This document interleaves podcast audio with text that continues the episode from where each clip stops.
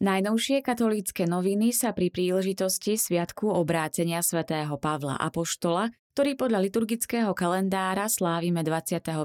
januára, venujú téme konverzie a konvertitov. Spomedzi príbehov živej cirkvy k tým najkrajším a najstrhujúcejším patria príbehy obrátenia. Boh stvoril každého človeka s prázdnom v tvare Boha, povedal Pascal.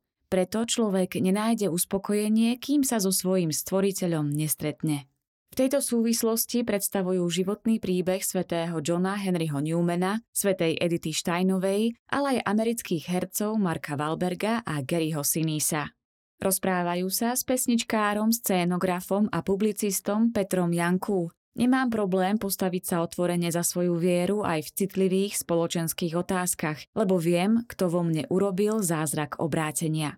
Peter Janku vyrastal ako nepokrstené dieťa. Užíval si všetko, čo tento život prináša, až kým neprišiel pád.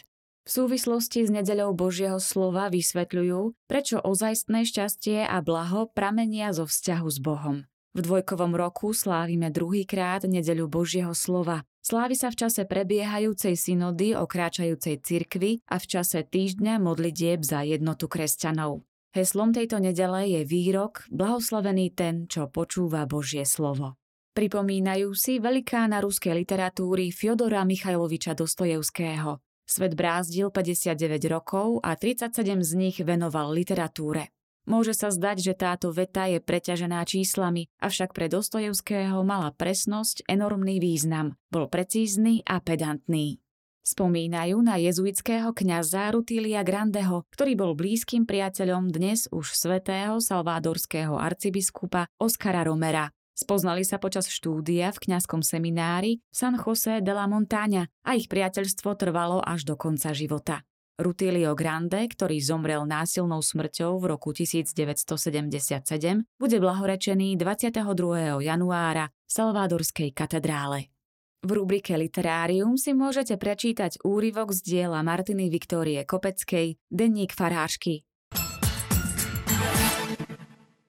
Predseda konferencie biskupov Slovenska Stanislav Zvolenský navštívil prezidentku Zuzanu Čaputovú, poďakoval za jej pomoc a podporu jej kancelárie pri organizácii návštevy svätého otca Františka na Slovensku.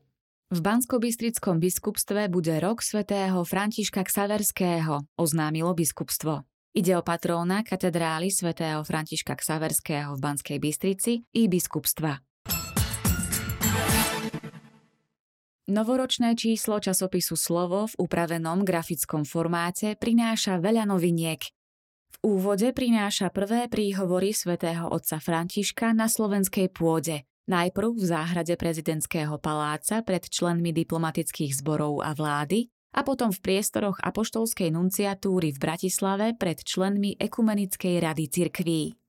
Jednou z noviniek, ktoré v časopise čitatelia nájdu, je biblické okienko. V tom prvom môžu spoznať Bibliu a jej rozdelenie. Ďalšou novinkou sú jednohúbky viery. V nich bude košický eparchiálny biskup Cyril Vasil prinášať krátke zamyslenia nad jednotlivými prikázaniami a cnosťami.